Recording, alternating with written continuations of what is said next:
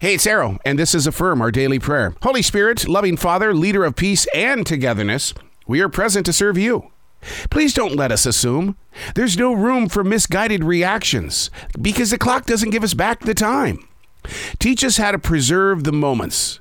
We think we are, yet in every step sent forward, a little more of us drops to the side. With you, Lord, we can see the breadcrumbs, but are we trying to find our way back to more emptiness and pain? Too often it's too late to recover. With you, a map can be created, a daily discipline answered, a truer calling to the purpose. We stand in constant self judgment. My mother and father never spoke of this, but I wonder sometimes if they lived it. Lord, you know the walk and way of all who are traveling.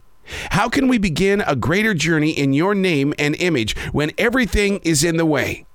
It's a choice to remove it. Show us how to gain the strength. With you, Lord, we are not lost and we are not in fear. We are grateful for your everyday presence. I'm Arroe, sharing with you the wisdom required for tomorrow while the sun rises today.